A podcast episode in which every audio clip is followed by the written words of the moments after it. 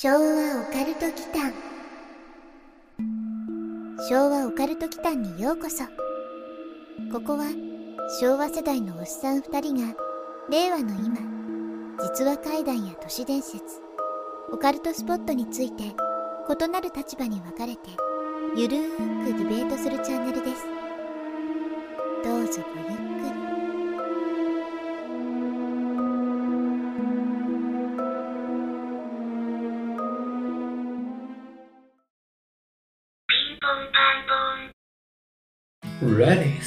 Ladies and gentlemen 昭和オカルト奇譚からお知らせです。はい。Twitter の方をですね、チェックしている方はもうご存知だと思うんですけれども、うん2022年8月の後半にはい。番組のノート出張所をオープンしました。ノートってあの、ブログ的なのを書けるサービスですよね。うん、そうです。クリエイターが記事や写真、音声を投稿することができるメディアプラットフォームということなんですが、はい。音声はね、変わらずポッドキャスト、 Spotify でお届けするので、ノートの方では番組の取材後記とかね、うん。雑記とか、まあ、あとは過去にテーマにした人や出来事のその後、うん。番組内で話題に上がるあの僕のバックパッカー時のエピソードなんかを、まあ、公開していければなというふうに思ってます。うん。あとはテーマの企画なんかもメンバーシップ機能とかで将来的にできるようになるといいですよね。夢が広がりく。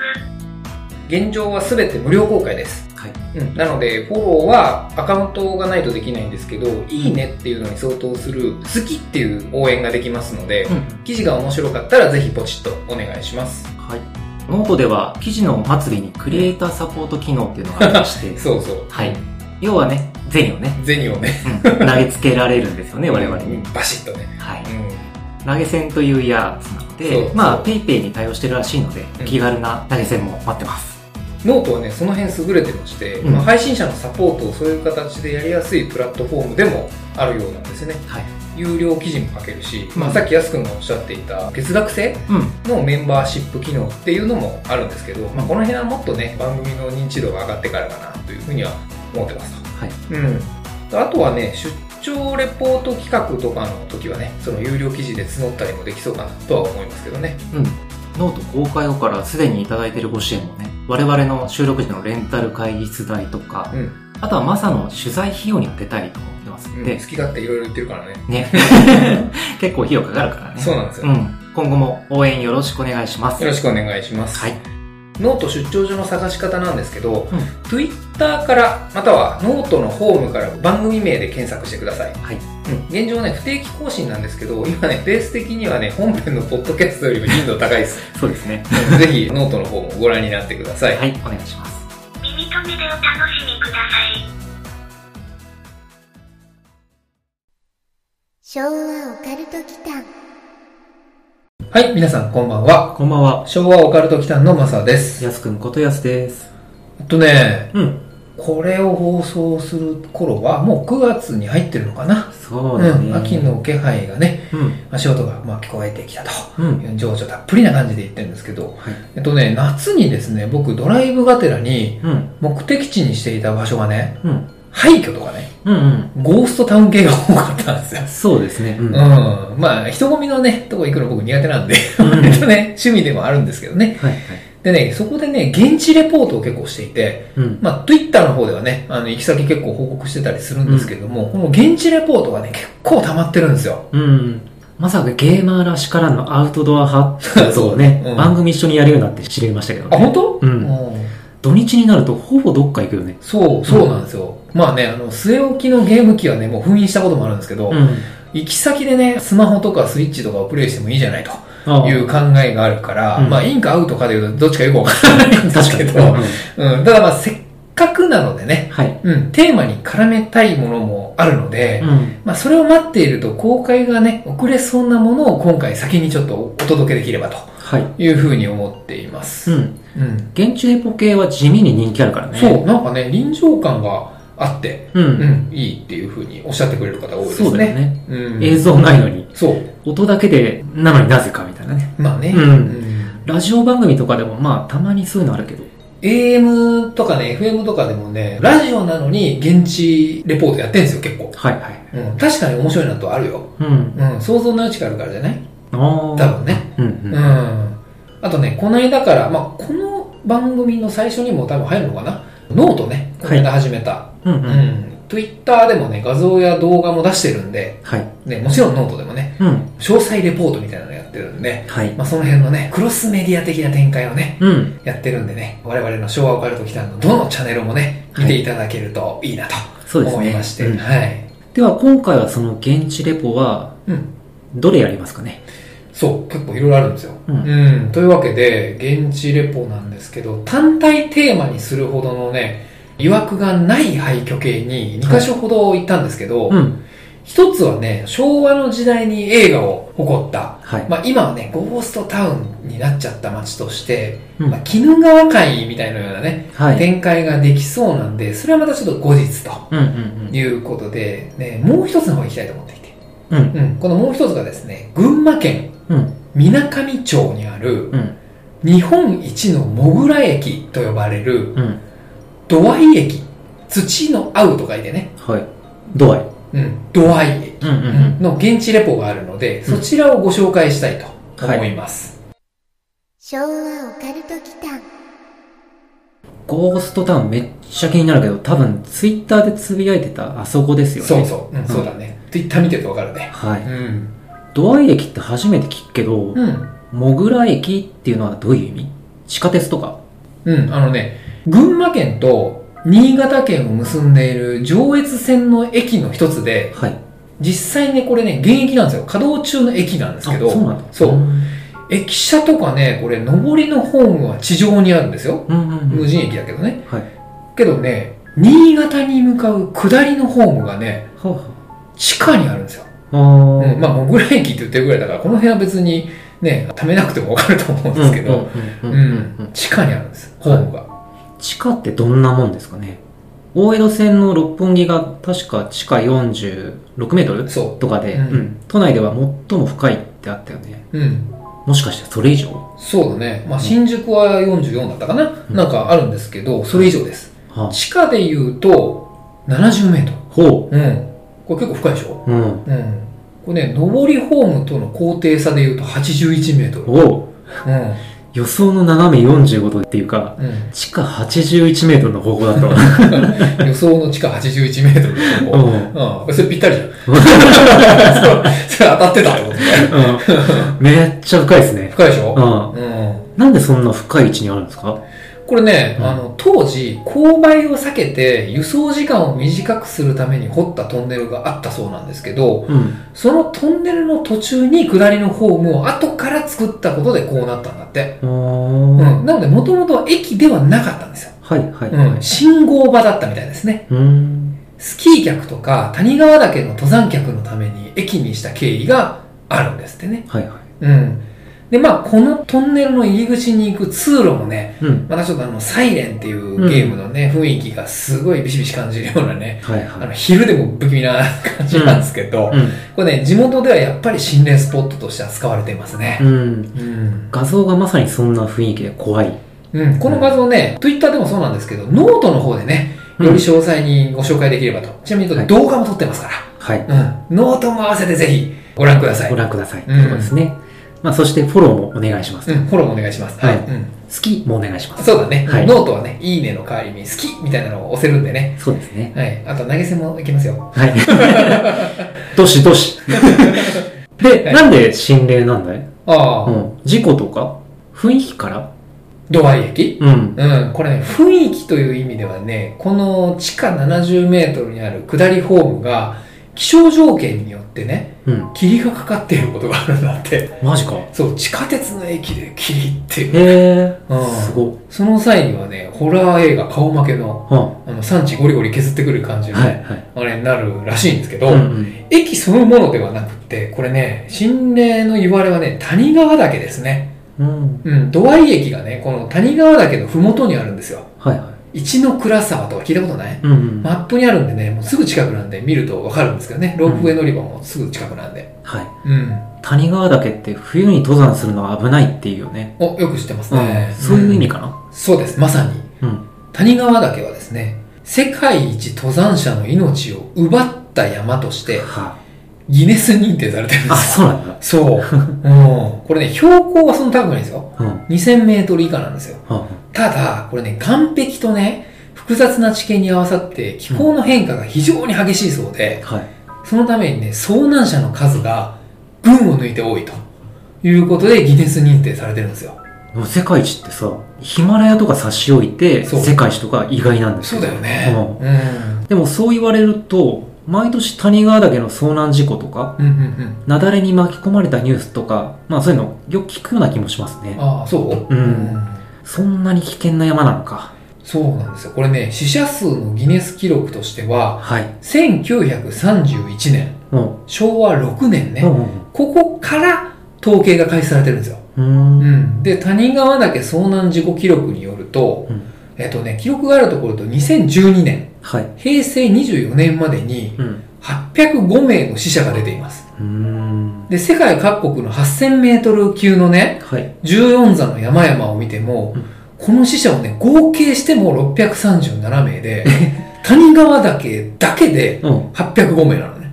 おーそう、だから飛び抜けてるんですよ。すごいね。うん。だから、この飛び抜けた数は日本のみならず、うん。世界の山のワースト記録はい。としてギネス世界記録にうんうん記載されてるんですよ、実際うん。にね。なるほど。うん。だからこのことから魔の山とかね、うん。死の山なんて呼ばれていますね。うん、なるほど。ううんん。まあ、それだけね、命を奪って山ってことね。そういうことですね。うん。まあ要するに、ふもとにあるその土合駅の地下に、亡くなった方々の魂が集まってるとか、はいはいはい。まあ、さまよってるとか、うんまあそういう噂なのかな。うん、と言われていますね。はい。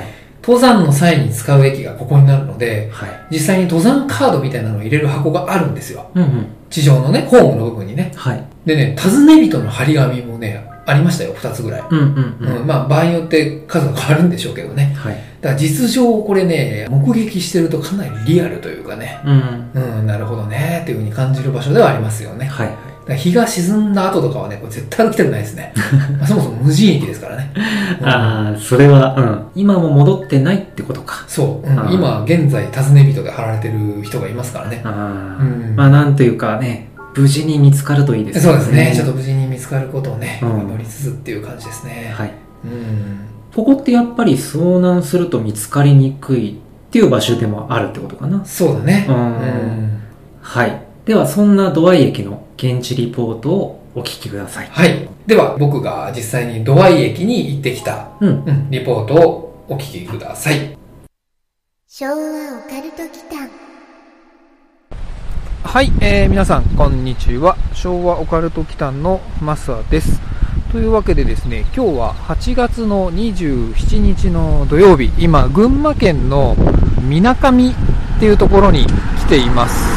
まあ、だいぶ寂れたって言ったら失礼なんですけど、まだ夏休みも残ってる中でもだいぶ閑散としていますね。車通りは多少あるんですけれども、観光客の姿はほとんどないです。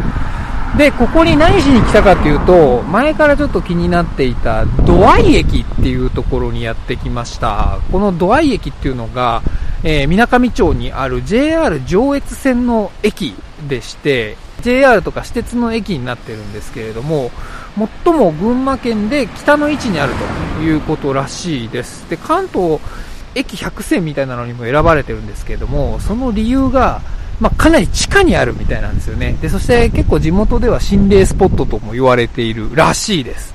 はい。というわけで、今、まさにその JR 東日本ドアイ駅っていう縦看板の立っている目の前にいます。で、目の前にドアイ駅があります。多分この駅目当てのですね、他の一般の車がたくさんありますね。で、下の砂利が結構石がでかくってですね、尖ってるのがあったんで、パンクしたら嫌だなと思って、ここには止めないで少し歩いてきました。で、一応この土合駅っていうのが谷川岳に向かう登山口になってるそうなんですね。なので駅から20分ぐらい歩くと谷川岳ロープウェイの土合口駅っていうのがあるそうです。なのでこのロープウェイを伝って谷川岳に登る観光客が、まあ、多いということらしいですね。で、ドア駅自体は先ほど申し上げた通り、日本一のモグラ駅という風に呼ばれていて、かなり下の方にあります。これからちょっとそっちの方に行ってみようかなという風に思います。で、ドア駅っていうのが地元で心霊スポットとして、まあ、人気の観光スポット兼心霊スポットみたいになって有名らしいんですよね。まあ、構造上の問題が一番大きいかなと思うんですけれども、インスタとかでドアイ駅で見てみると、駅自体のその地下の駅の中で霧がかかってたりとか、かなりこうサイレントヒル状況になってるみたいな感じで、その様子から心霊スポットとか心霊現象とかっていう風に言われてるんでしょうね。だから電気がついてても暗さを感じるというところらしいです。まだちょっと地上にいるんで、どんな感じかわかんないんですけどね。はい。というわけで、今、駅舎の中に入って長い通路を歩いています。まだ地上なんですけど、もうすでにちょっとですね、廃墟感があって、かなり雰囲気がありますね。これもう日が沈んだ後歩いたら普通に怖いと思いますよ、ここ。一応写真でいくつか撮っておくので、またノートとか Twitter の方で公開できればと思います。で、この後から結構下の方に下がっていくらしいので、楽しみです。じゃあ行ってきます。さっきの通路みたいなのを抜けると、いきなり姿を現す階段なんですけれども、これがですね、想像の10倍すごいですね。エレベーターとかエスカレーターとか一切ないので、帰り道結構大変そうだなと思うんですけども、先が見えないくらい下るような階段になっています。これも写真たくさん撮っておくので、また後で公開します。確かにね、これ心霊スポットって言われても驚かないですね。はい、下に着きました。この階段は338メートル462段あります。階段を上り143メートルの連絡通路を経て改札口になります。また、この下りホームの標高は海抜583メートル、駅舎の標高は653.7メートルあり、駅舎と下りホームの標高差70.7メートルあります。改札口までの所要時間は約10分要しますということで、ただでさえ本数少ないんですけど、もう5分前とかに来ても完全に間に合わないという感じですね。あの、改札のところからここまで本当に長いんですよ。ずーっと階段ですね。下りなんでまだいいんですけど、帰り、ね、通学とかで使ってる人いたらこれめちゃめちゃ大変ですね。昭和オカルト祈間はい、お疲れ様でした。はい、どうも。うん。ツイッターの方の動画では、風の音が悲鳴みたいに聞こえてますね。ああ、これね、ノートの方でももちろん貼ります。うん。うん。Twitter はね、もうだってこれ8月だからね、うんこの公開時期にはちょっとだいぶ流れちゃってる可能性があるんでね、はい。ノートの方でご覧くださいということなんですけど、これね、階段の入り口あたりで、はい。下からのね、吹き上げが結構あるんですよ。うーん。うん、風のね。うん。だそれで、ヒューっていう音がね、うん。聞こえようによってはね、女性の悲鳴みたいに聞こえるかもしれないですね。うん夏時期で良かったですね。そうだね。うん冬は駅の方もめちゃめちゃ寒いとかコメント書かれてますね。そうだね、Google のコメントに書かれてるね、これね。はい。僕が行った日はね、34度の夏日だったんですけど、うん。下りのホームは多分ね、これ10度切ってましたね。10度？うん、すんごい寒かった。あうん。でね、ホームの待合室がね、メッセージ貼り場みたいになってるんですよ。あ。はい。うん、そこにね、一応番組の宣伝メモを残しておいたうんうんうんうん。これからもしあの観光などでね、訪れる方はぜひ探してみてください。あ、これ一応観光地なんですよ、もうんうう。うんん。観光地になってるんでね。うん。いろんな人の、訪れた人のメッセージが貼られてるんですけどね。はい。僕の残したのもぜひ探してみてください。はい。うん。まあ、観光スポットになってるみたいだけど、まあ、遭難者は後を絶たないわけですよね。そう、このギャップがすごいよね。うんうん。この谷川岳に関しては。そうだね。まあ実際谷川岳登る人はこの駅使うらしいからうね。ん。うん。で、遭難のね、実際の事例としてはい。ご紹介しますと、うんうん。1943年、うん昭和18年、はい。一の倉沢で二人の登山者が絶壁の岩場で遭難死しました。はい。しかし、遭難場所が分からずに行方不明として処理され、遺体はそのまま岩場に残された。うんだそうですねんんんで、それからね、30年後の1973年、偶然この場所にたどり着いた登山者がはい。白骨化した遺体を発見。うん。ポケットに残されていた10銭硬貨などから、ほうほう。1943年のその遭難者たちと判明した。はあ。そんな話がありますね。まあ、日本なんて狭いって思ってたけど、うん。よく考えると平地が少ないだけで、大半山ですもんね。そう、日本はもう山だよね。うん全部全部山だよ。うんつまり大きな山で遭難すると、うん。日本といえども北極とかヒマラヤみたいになるってことが。遭難者がね、うん結果的にそうなるんじゃないですかね。はい。うん。これね、他にもね、これ有名な話があって、は1960年の。昭和35年、はい。岸壁で遭難事故で宙吊り状態になった遺体があってね、はい。救助隊が近づくことができなくて、災害派遣された陸上自衛隊の狙撃部隊が出動することになったっていうのもね、うん実際にあったんですよ。え？宙吊りのまま亡くなった方に狙撃？そう。狙撃です。うんそれはさっきの話と違って場所も判明してるのになぜって感じですけどね。うん、まあそう思うよねう。ん。まさかご遺体撃つわけじゃないでしょうしうん。うんうんわからんな。これね、まあ、やすくんのが正解とも言えるんですけど、うん。岸壁が険しすぎて、はい二重遭難のリスクがあって、近づくことができなかったそうなんですよ。想像してみてください。これ、宙吊りになっていて、はい。そのご遺体を回収するために、うん。自衛隊の狙撃部隊がね、うん。何を撃ちますか？ああ、はい。ロープってこと？うん、まあ正確にはザイル。あ、ザイル。うん、これね、ご遺体がぶら下がっているザイルをうん。一斉射撃で切断して、はい遺体を収容したと、これね、記録どころかね、その宙吊りのご遺体の写真もね、残ってるんですよ。へえ。ウィキにあるんですよ。はい。うん。1300発もの弾丸を消費したって書かれていますね。はうん。まあ、あまりに痛ましい遺体収容作業としてドキュメンタリーにもなってるってことなんで、遺体にもこれ、弾がね、あ。うん。うん、渡ってんじゃないかなと思いますけどねう。んうん。うん。なるほど。まあでは、今日のテーマは谷川岳ってことなので、はいはい。シャレコア朗読もそのあたりから行きたいかなと思いますね。そうですね。じゃあ、谷川岳からね、ピックアップしたいと思いますので、はい。じゃあ、やすくん朗読お願いします。はい。昭和オカルト祈間谷川岳の救難無線。部室で無線機をチェック中に、どうしても SOS としか聞こえない電波が FM に入るんだけど、どう？と部員が聞いてきた。その場に行くと、確かに、トントントンツーツーツートントントンと音が聞こえる。間違いないな。とアンテナを張り、その方向は上越国境、信号強度は高い。即座に顧問に連絡し、車を出してもらう。警察には確信もないのでとりあえず報告は後にする。電波の位置を特定することを FX と言い、我々は車3台で渋川、沼田へ入り、方向を確認。3時間ほどかけてほぼ特定できたのだが、谷川岳方向だった天神平。駐車場へ車を入れると、平日の夕方ということもあり、止まっている車は少なかった。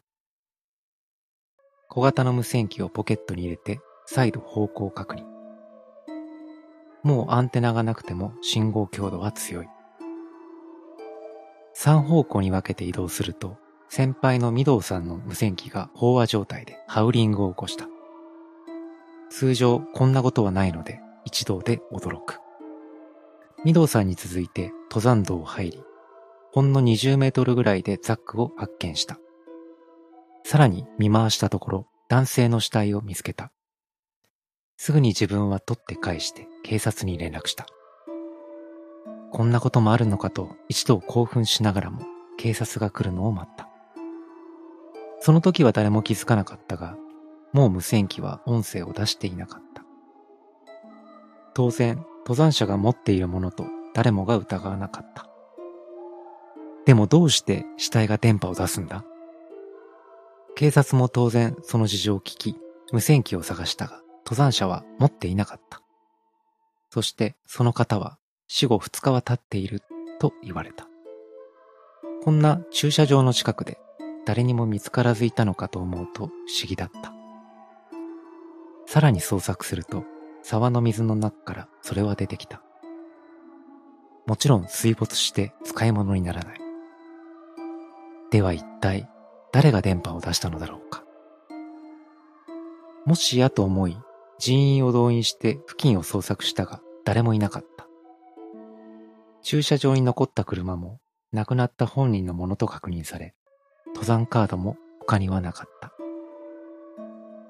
一体誰が無線機で俺たちを呼んだのだろうと、同窓会の旅に話題になる秋の日の思い出です。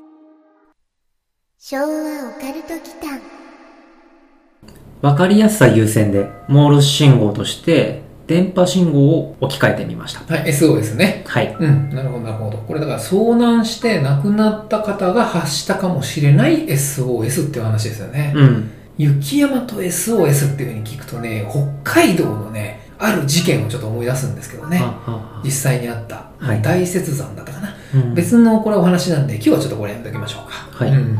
季節的には秋を飛び越して、うん。まあ、一足早く冬を先取りしたような気。分だけどね。だいぶ先取りしちゃったね、これね。雪山登山だけはまあ今後生きてる中ですることはないと思う。うん。うん。あ、マサは？今、バックパッカー中とかにそういう経験ないでしょうか的な振り？そあ いつもの振り？うんあありますよ。う。あるんうだ。ん。あのね、2月のね、うん。トルコかな。うん。うん。うん。ギョレメっていうところでね、別に登山してたわけじゃないんですけど、はい。標高が非常に高いところで、あのうん遭難しかけたっていうか、行き倒れたことありますね。おお、うんめっちゃ興味あるんだけど。まあそこれ今から話すとそれだけで 1本分ぐらいになるんで、まああの、ノートとかでね、こういうのは後日語れればいいかなというふうに、あ、それいいですね。そう、うんそういうクロスメディアにしていこうかなと思ってるんでね、はいなので昭和オカルト奇譚ノート出張所、うん。うん、合わせてご覧ください。ご覧ください。うん。というわけでね、土合駅の恐怖体験っていうのも実はね、これネットには上がってるんですよ。うんうん。この駅で体験したっていう人がいるんですよ。はいはいはい。こちらも今日はね、合わせて朗読をしてもらいましょはい。う。うん。昭和オカルト祈間シャレコは、ドアイ駅の青白い手。私は、スキューバーダイビングの仲間たちと、群馬県の温泉に行くことになりました。10月頭だった記憶があります。仕事の都合などで、私と H さん、女性は Y さんと K さんの4人で行くことになりました。ちょうど K さんは車を大きい SUV タイプの新車に変えたので、試し運転も兼ねて温泉に行きました。宝川温泉や草津などに行き楽しみました。そして、水上の温泉にも行きました。水上の自然や街並みも穏やかで、空気も良く、リラックスできました。午後になり、あとは帰るだけでしたが、ちょうどドアイ駅の前を通ったので寄ってみようということになりました。秘密基地みたいな駅で登山客が降りるというマニアックな駅と話しては聞いたことがありました。興味本位で行きました。砂利だらけの駐車場に車を止めて駅中に入りました。無人駅で中に入ると駅の中の冷たさに驚きました。無機質な階段が続き、とても長く下っていきました。明かりはありましたが、薄暗く、正直不気味でした。閑散としていて、本当に人が利用するのかと思ったほどです。階段が多く、460段近くあり、足が疲れました。ですが、なんとか話をしながら、地下のプラットフォームに降りました。待合室がありましたが、人は一人しかいなくて、電車が来て降りた人も数人でした。完全に周りは私たち4人になり、涼しいというか、寒気も次第にしてきたので、帰ることにしました。下りは楽でしたが、階段の上りはとてもきつかったです。私たちは上に向かって登りました。当初、先頭は私でしたが、なんだか足首が重く疲れたので、他の人に先に行ってもらうように促し、一番後ろになりました。私はちょっと疲れを感じました。でも、自分のペースで登っていけば着くから、ゆっくりと途中のベンチにも座り休みながら、先に行った仲間たちも見えなくなり、寂しさと暗さがあったので行こうとしました。急に背中を思いっきり叩かれた感触を覚えました。痛いと私は軽く叫びました。後ろに誰かいたのかという驚きと、ちょっと怒りがあり振り向きました。ですが、誰もいません。来る列車は1時間に1本くらいしかありませんでした。しかも、叩かれた背中がなぜか氷のような冷たさがあり、気持ち悪かったのです。よく見回しましたが、誰もいないし、狭いスペースの階段では誰も隠れる場所もなく、上がっていった仲間が悪ふざけに戻ってきたとも思えませんでした。変だなと思いました。何かコウモリとか動物がぶつかったのだと自分の中で解釈しました。そして上の出口めがけて歩こうとした時でした。足首が重く、ずんと両足をつかまれたような感覚がきました。なんだか変だなと思い足元を見ると、私の足首に青白い手が握られていたのです。手だけで力強く。手首からその下はありませんでした。いや私は怖くなり、下を見ることなく力を振り絞り階段を走りました。出口まで上がると仲間たちが待っていました。遅いよ、と言われましたが、笑顔で返す余裕は全くありませんでした。外に出たら足の重さもなく、体の疲れもなく、すっきりしていました。私は振り向かず上がっていきましたが、確かにあの時見たのは人の手でした。駅でドッキリや悪ふざけしてるなら、後から誰かが上がってくるのに誰も来ませんでした。もう怖すぎて、すぐに車に乗り帰りました。私が出くわしたのは、ドア駅の中にいた例の仕業だったのでしょうか。今も思い出すと怖いです。そんな怖い体験でした。もう二度と行きません。昭和オカルト祈間これ、うん。まさにマサが現地リポートしているところじゃないですか？そう、ドア駅ですよ、これ。うんなんかね、ここでこういう体験する人も実際にいるみたいなんですよね。はい。まあ僕がね、行った時はまだ8月の後半だったんで、うん。他にも観光客とかね、そこを鍛錬に使っている地元のね、あの、うん体育会系の大学生みたいなのもいたから、はい。ね、まあそんなに不気味さはなかったんですけどね。まあ、時間帯と季節だね。そうですね、冬の夕方以降とかやばいかもね。やばいねうん。多分12月の平日の夜とか、誰もいないような時間やばそう。ねかなりやばいだろうね。う。うんん。これね、駅の乗降客は一応いるんだって。うん。一応ね、20人ぐらいいるそうですよ。ほうほう。一日？うんそう、1日20人。でもあれだよね、これ。使うときはまだ下りだからいいけどさ、うん。帰ってくるとき大変だよね。ね。うん。ものすごい長い階段登んないといけないんでね。うん。ちょっとした山登りですよ、これ。しかしこれあれですね、電話とかではい。取材依頼があったとしてね、うん。ドバイと聞き間違いありそうだよね。あー、ちょっとやってみますか。や、やってみる。うん。はい。もしもし、まさくん、はい。ちょっと取材行ってくれない？取材っすか？うん。あ、どこっすか？ドバイ。んドバイ。ドバイっすか？うん。あ、ドバイですか？うんあ行きます行きます。んうん。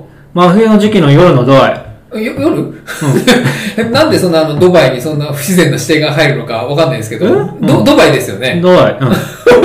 みたいなね。うん。こういう聞き間違いがありそうだね。ありそうだね。群馬のって言ったらもう大丈夫だね。うんうんうん群馬のドバイみたいな。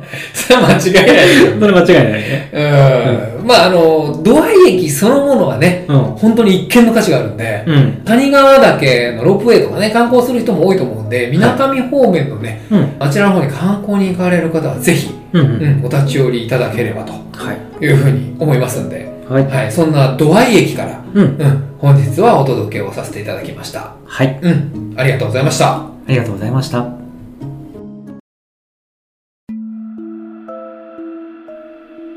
最後までお聞きくださり、ありがとうございました。